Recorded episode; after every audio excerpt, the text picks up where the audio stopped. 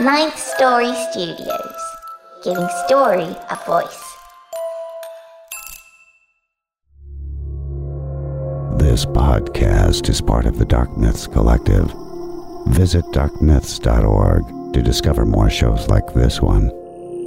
The darkness awaits. You're listening to The Private Collector. Hang on to your hats. Things are about to get weird.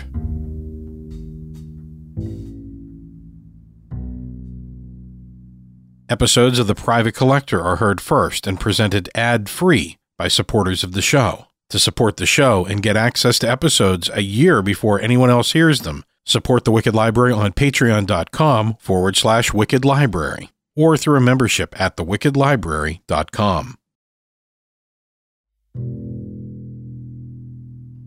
Previously on The Private Collector.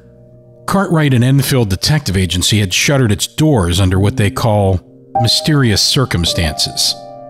After 25 years of dedicated service to New York City, We was kaput. I'm wondering if I could talk to you about Mr. Vernon Fish. I believe he was a volunteer here. Talk to the librarian about that. Okay. Where do I find this librarian? The librarian is in the basement, and he doesn't want to be disturbed by anyone. So, I hear you're asking around about old Vern. The voice asked, chuckling to himself.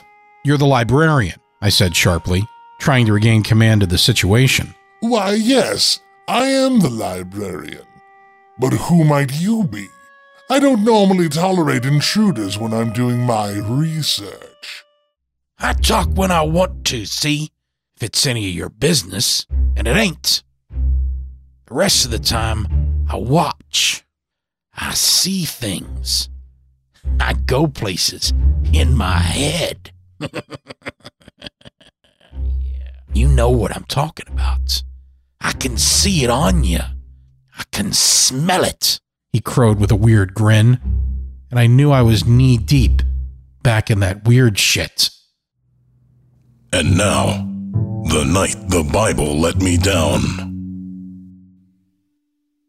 The Private Collector, Season 1, Episode 2, The Night the Bible Let Me Down, by Aaron Vleck. Sometimes, all a fella's got to his name in the way of dignity is his willingness to stay out of the way and just bear God's sweet witness to the facts. Keep your butt on the bench, your yap shut, and mind your own damn business. That's the only call for that kind of fella. Name's Frank Enfield, and see, I'm not that fella. That's just not how I make my play.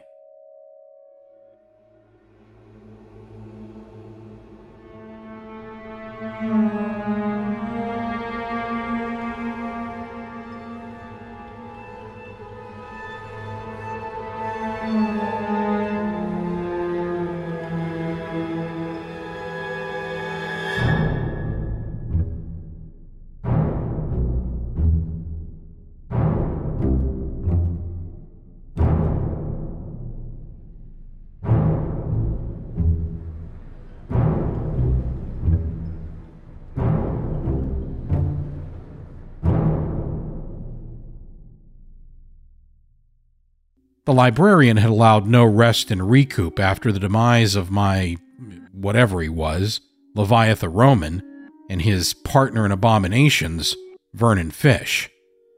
It all proved what I'd always suspected. I was bred close to the bone on that weird shit. There was just no getting around it. So when the librarian, whose name was never offered, nor asked for, showed me a bunch of photographs of a gang of dirty faces and messes of yellow matted hair glaring at me from the celluloid, Spidey told me I was wading into the deep end of the swamp. This is the Packard family, the librarian explained. Family's too close a human word for this assemblage of creatures, but that's what the law calls them. He chuckled and showed a bit more teeth than I liked seeing. So what, they got some book you want back? That it? I asked, nodding at what was obviously a bunch of mugshots. They were all handcuffed and each meaner looking than the last. Yes, it's their family Bible I want you to bring me for safekeeping. The librarian chuckled again, and if I didn't sort of trust him, I'd have thought he was up to no damn good. Bible? What do you want with a damn Bible? I thought it was juju books she was after, I added, running my hand through my hair, and hoping I'd made the right choice to throw in with this fella. No ordinary Bible, I assure you. Now this photo here shows the patriarch of the clan, Eustace Packard, and his Mrs. Matildy. These are two of their boys, Danny and Ray Ray, he said, looking like he was about to upchuck. That's Hattie, the oldest girl. They're all locked up behind bars right now on numerous violations of public decency, and the compound will be lightly guarded by the girls and a couple of simpleton offshoots of the family tree. Not sure about Tobias Packard. Whereabouts unknown at the moment. He's the middle boy in a rare piece of work. You run into Tobias out there, you put him down. No talking to him either, I mean that. Things go like they should, you'll get in, retrieve the Bible, and get back here with a minimum of fuss and bother. That was it. Simple enough. The family compound was on a small island in the middle of the Hudson River, and with most of the grown-ups on ice, it'd be a piece of cake to row out there under the cover of darkness, roust a few inbred kids, make off with the book, and be back to the librarian later that night. So long as one Tobias Packard of nebulous report maintained his whereabouts unknown. They say a single event, a brief and isolated moment in time, so rare and beautiful, or so damned full of dread and mayhem, can change a man forever. Forever's a hell of a long time, but I won't be forgetting the Packards anytime soon. I did a few hours on a stool at the Huntsman, the local watering hole for the men of Hudson, when they could break free of the wife and kids. And I turned up a few odds and ends on the Packards. Hattie Packard had put her cigarette out in a friend's face for looking at her man funny, whatever the hell that meant. Tobias, incommunicado in the middle of the 9 kids, an unknown number deceased, was 6'7" and well-built for his size, and not too bad-looking, as the family went, from all accounts. One guy said Tobias padded his pockets by servicing some of the local wives, who were desperate enough. But the others all laughed at that, and I figured that bit was bunk. Tobias might have to be dealt with on the island, but I never went anywhere without my .38. I hoped it wouldn't come to that, but I knew my way around the business end of a heater if it did. That night, I rented a rowboat off one of a knot of tough old birds who hung around a weather-worn hooch dive along the river's edge that looked like it might get swallowed up by the river any minute. But there were a few old slugs docked there that looked like they'd hold up for a night or two, and a couple of bucks secured the paddles, and no questions asked. I rowed down the river across from where the codgers said I could find the island, and dragged the boat ashore and hid there in the weeds, just watching and listening. There were a few lights, and I could see the roofs of some shanties through the bushes. All the trees hung thick with Spanish moss, only about 1,000 miles north of where it should by rights be growing, and the smell of it was rank and made it almost impossible to breathe in the heat. I could hear a bunch of racket, too, like banging on pots and pans and singing. Kids singing. What sounded like old-time spirituals.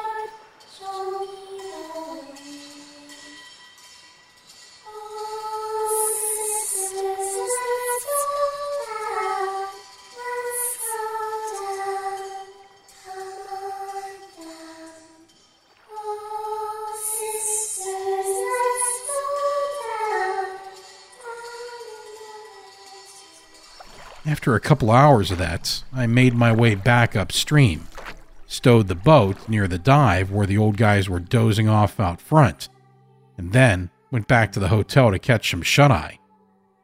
All I did was toss and turn. I couldn't shake that singing out of my head. And the look of that island and all the warm mist drifting through the trees filled me with dread. I just laid there staring at the ceiling.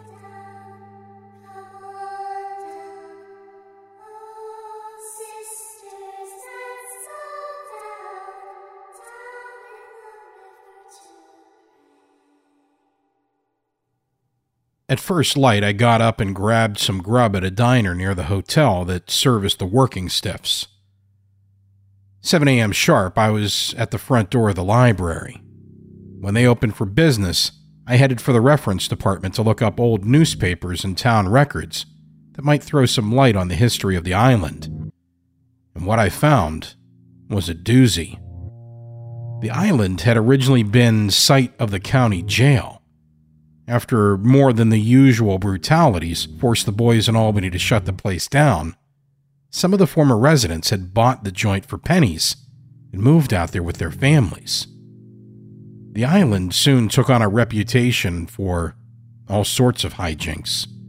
Hard women looking to make some easy dough, all kinds of bunco, and hooch running like it was still Prohibition days, with the feds always at the door or on the take. There'd been a lot of traffic back and forth out to the island in those days, and tales of city slickers in $50 suits from Albany pulling into town in Rolls Royces and then rowing out to the island seemed to be the norm.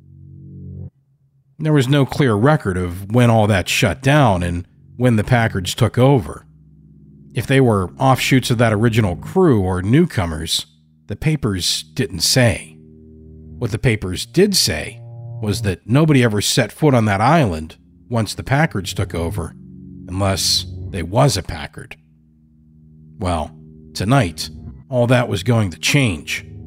Old Frank Enfield was going to come calling, and he'd be letting himself in by the back door. I slummed around the rest of the day, got some grub a couple of times, then headed back to the Huntsman to chew the fat with the guys. Nobody had much more to say about the Packards other than they were glad they kept to themselves, and any time they did come into town, it was just to buy supplies, get soused on real booze if they happened to be flush, then get into more trouble and end up in the can again. Around sunset, I went back to the hotel and grabbed my kit. Things I'd need for a B&E job. Flashlight, set of tools, my 38, extra rounds just in case, and a good length of rope. The last thing I loaded in my kit was an old brocade sack with writing on it the librarian had shoved into my hands for me to stash the Bible in. The thing had a length of jute to tie it off with, and the librarian made sure I understood the thing was to be tied secure in that sack, and I took him at his word. Around 8 p.m., I jumped in the boat and rowed back out to Packard's Island. Securing the boat and myself among the weeds, I settled down to wait for the right time to go exploring. A heavy mist floated down the Hudson, growing thicker by the minute, as it sometimes does, and clinging to anything standing still, like the island and everything on it. In just minutes, I could barely see the few lights that burned through the haze. A while later, all that singing started in again, and the hair on the back of my neck stood on end.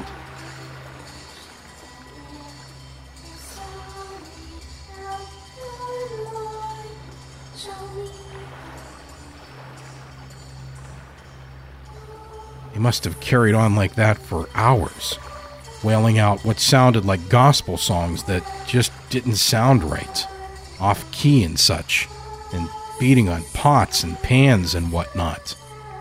Then all that died down and stopped abruptly. The lights went out one by one, and the island seemed dead to the world.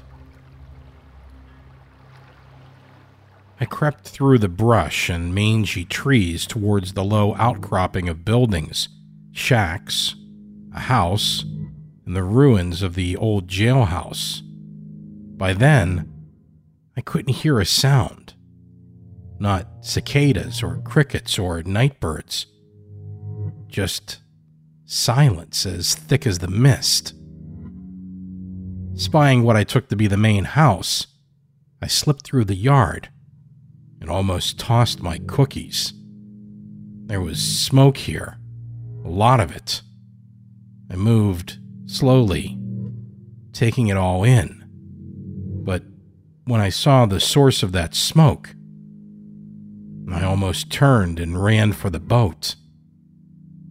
There were holes in the ground, a lot of them, 15 or 20 maybe, and the oily black smoke was oozing out of each one of them, and I about choked on it. I could feel that stuff clinging to my face, and I tried not to breathe it in. I thought it must be from underground tire fires, a strangely common occurrence in these parts, but then quickly changed my mind about that. Each hole was surrounded by a ring of fresh dirt like a grave or something, only the holes were perfectly round and only a couple of feet wide, like a manhole. But that dirt, there was something about it spooked me, like something had clawed its way out. I was about to make for the house, giving those holes a wide berth, when I saw something crawl out of one of them. It was a damned kid. A little girl, dressed in a dirty, ragged white nightgown. Something brushed my hand, and I cursed through my teeth and tried not to shout out. There were a whole lot more kids, just like the one that came out of the hole. They were running through the trees, laughing. Then I saw a few more come crawling out of the holes.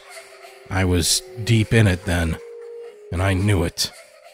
I steeled myself to get into the house, get that damn Bible, and be off that horrible island.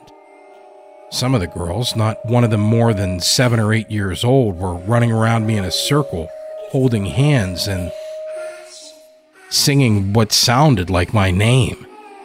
But I couldn't be sure because my head was getting real foggy.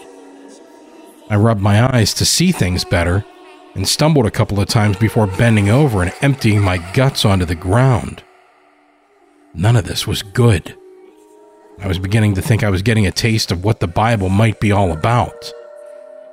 All the while, Spidey was singing like Dixie in my ear, and I knew I had to protect myself.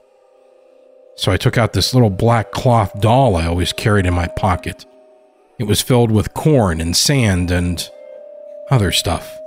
Secret stuff, with tiny seashell eyes and black ragamuffin hair, most of it from my own head. This was my juju doll, my protection spirit. It had been made for me by my old partner Doug Cartwright's mama. Doug had been a Louisiana man born and bred and was steeped neck deep in those ways. I took the doll in my fist and immediately my head cleared. And those kids laughed and took off running through the trees. I pulled my .38 and sidewindered up to the house and slipped in through the back door. There was no sign of anybody inside, so I crept from room to room, looking for anywhere that might serve as a magic room or whatever this sort of mumbo-jumbo git called the place where they did their deeds of psychic mayhem. These were bad folk. The worst.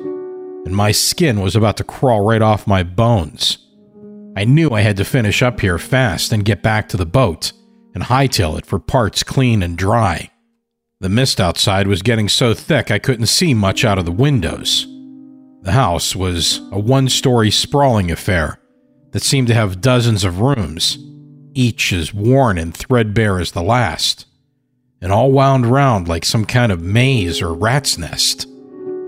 I came to the living room, passed through there and into another big room filled with books and papers and firearms that looked like they'd been sitting there since the Civil War. My army flashlight did a right bang-up job, and lay down just enough light to see by, but not alert any stray Packards that somebody had come calling with malice aforethought toward the family treasure. So far, all I'd seen was those damn kids. Nothing more than a pack of little girls that looked like they was living rough without any grown-ups around for years. The librarian hadn't mentioned anything about them. I passed through the second kitchen, this one with a cellar door that was busted off its hinges and in pieces. I saw the splinters hanging off that door were fresh and figured into my picture of things. Down the end of a long hall, I finally hit pay dirt. Behind a heavy door lay the juju room, the spirit digs, the temple itself, a filthy altar piled up with weeds and candles and a few bones scattered among a mess of oily burned-up papers lay against the north wall, if I had my bearings right. But there was a stench in there, too, fresh and heady that stung the nose hairs, and I didn't need my flashlight to tell me what it was. There was blood and gore all over the floor, fresh and just starting to muck up. Sprawled in the midst of it was the gigantic form of what could only have been the body of Tobias Packard. He was naked, filthy as the kids, and all smeared up with his own carnage. His chest had been ripped open too, and something had been feeding on him. And that was plain as day. I shuddered at the thought of the filth on all those dirty little white nightgowns. I remembered the Packard Bible then, just as Spidey and the fetish doll in my hand started to hum, like the tabernacle choir, telling me to get the hell out of there. I shined the flashlight around, and there it was, lying near Packard's feet where he must have dropped it in the midst of his incantations. Only, what in hell's name had he been calling up? Outside, something was rustling around and tearing up the bushes, and that crazy kid laughter was coming from everywhere. I grabbed the sack the librarian had given me and shoved the old Bible in it and tied it off. I made my way back the way I'd come, stepped out onto the porch, and shone my light into the mist. The kids were just standing there, watching me. I could see they had blood on them, even their faces. Every last one of them. They just stood there, staring at me. So I slowly went down the back stairs and into the yard. They moved as one toward me, but wary-like. I raised my juju doll over my head and yelled at them to get on out of there. Of course, that did no good, but at least they stopped and didn't rush me. I stepped off the porch into the yard, taking aim at the closest of them. They all took off into the woods without a sound, and I lit out for the boat. Through the trees, as I ran and stumbled toward the shore, I kept seeing white things run past me, not making a sound. And I swear, some of them were flying through the air, or maybe swinging from the trees was more like it. At the shore's edge, I heard splashing and saw some of the kids in the water, making for the town side of the river. I paid no mind to that and jumped in the boat, book bag over my shoulder and my own kit slung around my waist. Then I rowed as fast as I could back towards Hudson. Before I turned south away from the island, I saw somebody standing on the other shore. As I drew closer, I saw it was a man, and he looked for the life of me like the hermit out of the tarot cards. Tall, dark-cloaked, and holding an old-fashioned lantern over his head that glowed bright as any star out over the water. He was just looking down, staring into the black depths, Then he moved, pulling a huge ice hook from behind his back. Then he plunged it into the water and dragged out something white with long matted hair and a dripping white nightgown. He shoved it into a sack he was carrying. Then he put that nasty-looking ice hook into the water again and again and again, pulling out so many dead-looking white things and tying them up in his sack. Suddenly, he turned and looked right at me. That lantern of his burned brighter still and almost blinded me. I had to turn away and paddle back towards town as fast as I could. I swore I'd ponder later on the curious likeness of that tall, dark figure to the librarian. I must have dozed off somehow, because the next thing I knew, I woke to several pairs of rough hands rousting me out of the boat and dragging me ashore. It was the old coots from the waterfront shanty bar, the guy I'd rented the boat from and his buddies. I got to my feet and looked the rummy old bird who owned the boat in the face and zipped my lip, pressing another few clams into his wrinkled fist to keep his trap shut about my trip out to the Packard place. I wasn't going to take the rap for Tobias's death, but I didn't have any alibi for the last two nights either. I slung the bag with the book in it over my shoulder and headed back to the hotel. It was already the crack of dawn. The library would be open for business before long, and there'd be no chance to see the librarian before tonight. So I grabbed a couple of cups of coffee from the pot in the lobby and climbed the stairs to my room. I took a quick shower from the communal facility down the hall and then locked myself in my room to ponder a few things. Pulling the book out of the bag, I just stared at it for a bit. That beat-up old thing looked as old as God himself, and for a few minutes, I hesitated to open it. There was no harm in just taking a look, though. The librarian couldn't get his wig in a twist over that. Besides, how would he ever know? So I opened the cover and saw what at first looked like an ordinary family Bible. All the usual pictures and fake gold curly-Q lettering. But it was the scribbles and rough drawings shoved into the margins that caught my eye. Every page had words scratched out in the text and other words written in. Annotated like, you know?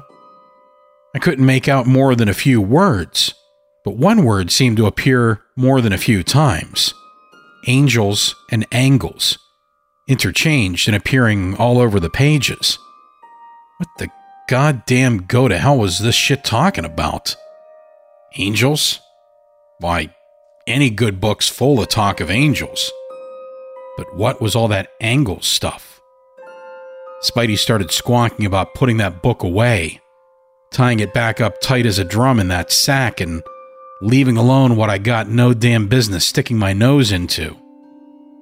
Right about then, I told Spidey to zip his lip. This book was my business. The librarian himself had set me to the task of retrieving it, and if I was going to be useful to him, going forward and all, I best know as much about his business as I could. After all, he was my partner, even if he didn't know it yet. Besides, who was to say I even found that book? Maybe I rode out to Packard's Island of inbred freaks on some wild goose chase.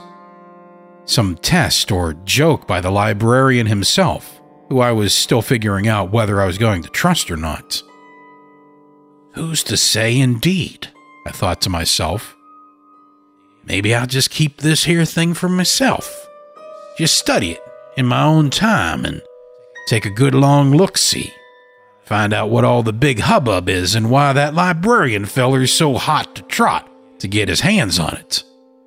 Just maybe this here thing can be a turn of good luck to me and mine. Maybe I won't say a damn word about this book to anybody and just keep it for myself. Yeah. Then I froze. Even in my thoughts, dark and private, those words had been uttered in the same backwoods drawl as my late grand somebody late removed Leviathan Roman, who was by rights dead and all burned up in the ruins of his house. But then, maybe not. Maybe some part of him was still floating around in my head. I got out my juju doll and held it to my forehead, just as Doug's mama had told me to do when I was having thoughts I didn't much like. Sure enough, soon as I did, my mind cleared of the fog I hadn't even noticed seep in between my ears, and I was thinking straight again. I shoved that book in the librarian's sack and tied it up real good.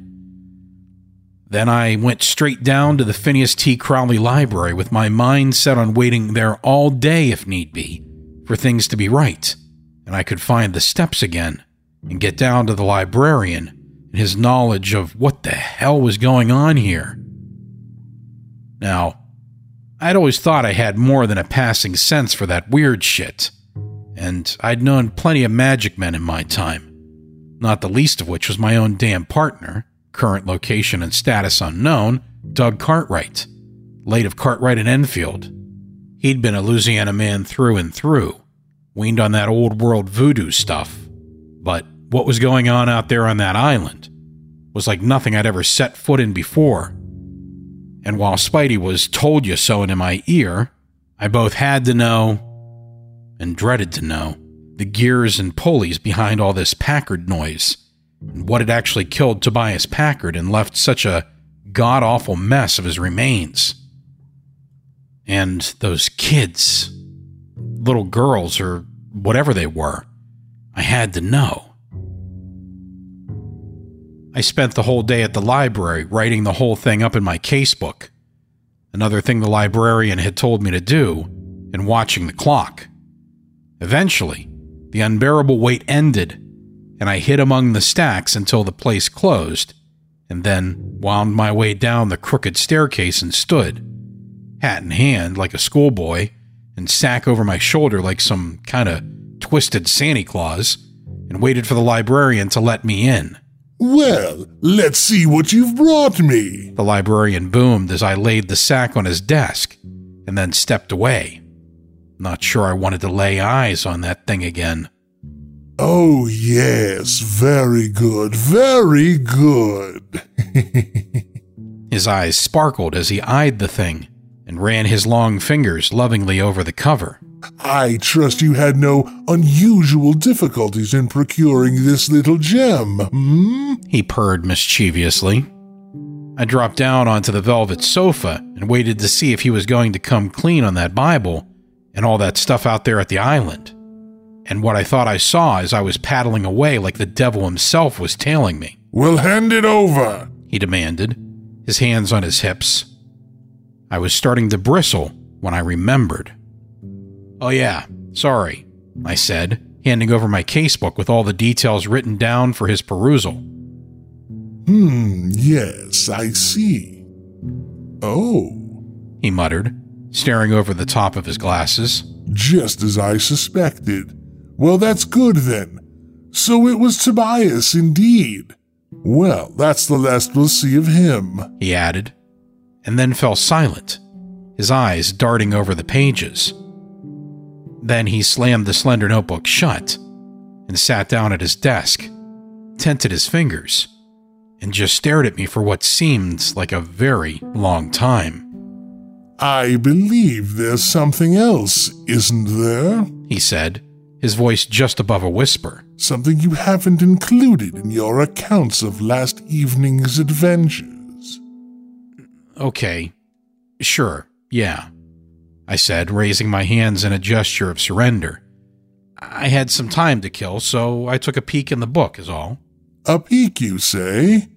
That's all? Not a close read? And a turn from cover to cover, perhaps?" I was starting to sweat.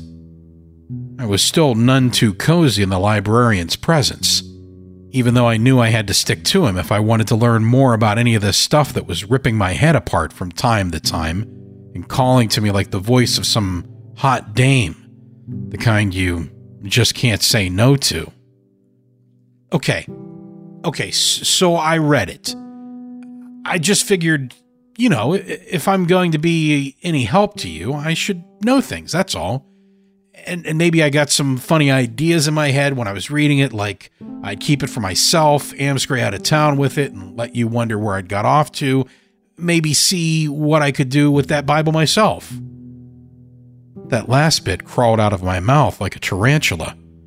I had no plan whatsoever to admit to that part, but I just spit it out against my will. Very well, then, and thank you for your honesty. So you want to learn, eh? Yes, sir. I gotta know things. Then what did you learn from reading the book? He asked. But the thing is, I'd learned nothing, and was just as much in the dark as before I'd ever opened it. Sit back and listen, then, and learn. This Bible started out its career just as any other Bible. Printed up with cheap paper and ink and cardboard and sold by balding salesmen everywhere. But then it fell into the Packard's clutches, or Tobias Packard's to be more precise, and its course took a very sinister turn. You described the cellar door all busted in? That's right, I said. Well, old man Packard, Tobias's daddy, degenerate evildoer that he is, even he has his limits and didn't like how this boy was messing around with that Bible. He got a gander of what he was fixing to do, so he hit him on the head, knocked him down the stairs and locked him in there, tossing food and water down there once a day. Jeez, but how the hell do you know all this? No, never mind. I know, your town, the librarian knows everything. I was getting the lay of the scene better by the moment. He had told me he needed me to procure things. Books. You don't mention seeing the Packard girls. Jenny, Katie, Marie, and Patsy, aged 14 to 16. He said, leafing through the book again. No, sir. Just those little kids. All girls. Youngsters. As I suspected. You see, Tobias's notes talk about making angels, and how the angle of things, bones mostly, determine the nature of the ones who get called up out of nothing. Making angels? How's that done exactly? No, I don't want to know. So, last night, the librarian continued, ignoring my question, Tobias managed to break out of the cellar, and he was very busy. Those holes you spoke of with all the smoke pouring out, Tobias had filled them with the flesh and bones of hacked-up things, and I'm assuming it was Jenny, Katie Marie, and Patsy who provided the necessary ingredients. Our fine magician included all other kinds of material, the nature of which I don't care to mention in polite society. Then he set the holes on fire and went back inside to do his incantations. Then he waited. Well, and? I demanded, my voice a little more confident than it should have been, and I kind of liked that. I was getting more used to this strange character and was none the worse for it. And you came along and saw the results for yourself. Tobias Packard was a madman. Now, it can be said one must be a madman to do magic, but if you're too insane, you can't keep a hold of it, and it will do you in. Guaranteed, he explained with a grin. You mean those kids, the things in the white nightgowns were angels? I gasped, rubbing my palms on my knees. The librarian just nodded. Of a sort.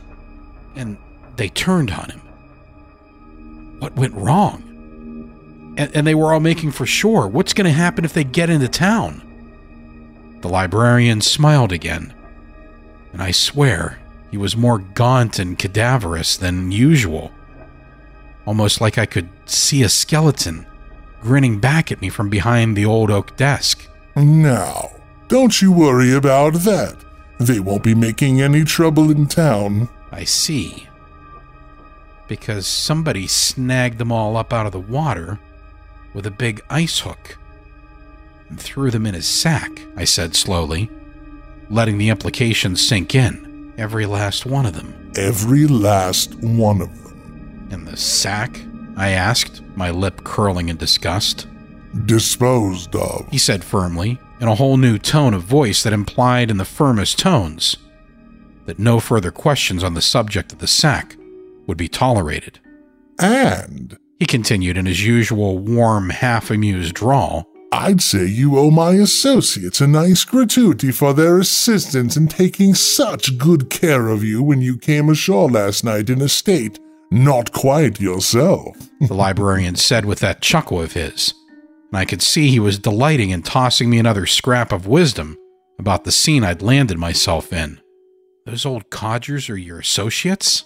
Why, yes. They keep an eye on things for me, help out where they can.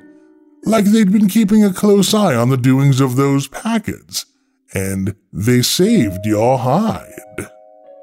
Would I be too far off the mark if I suspected your associates weren't exactly what they appear to be? I said, bristling with my own daring and bravado at poking the librarian and surmising a thing when it hadn't been offered. By Jupiter, I do believe he's beginning to catch on.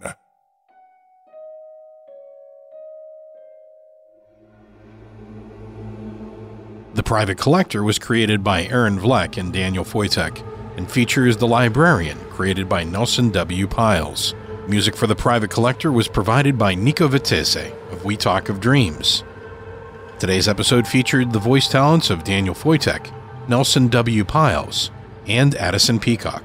For more information, show notes, and links, find us online at thewickedlibrary.com and follow us on Twitter at The Wicked Library.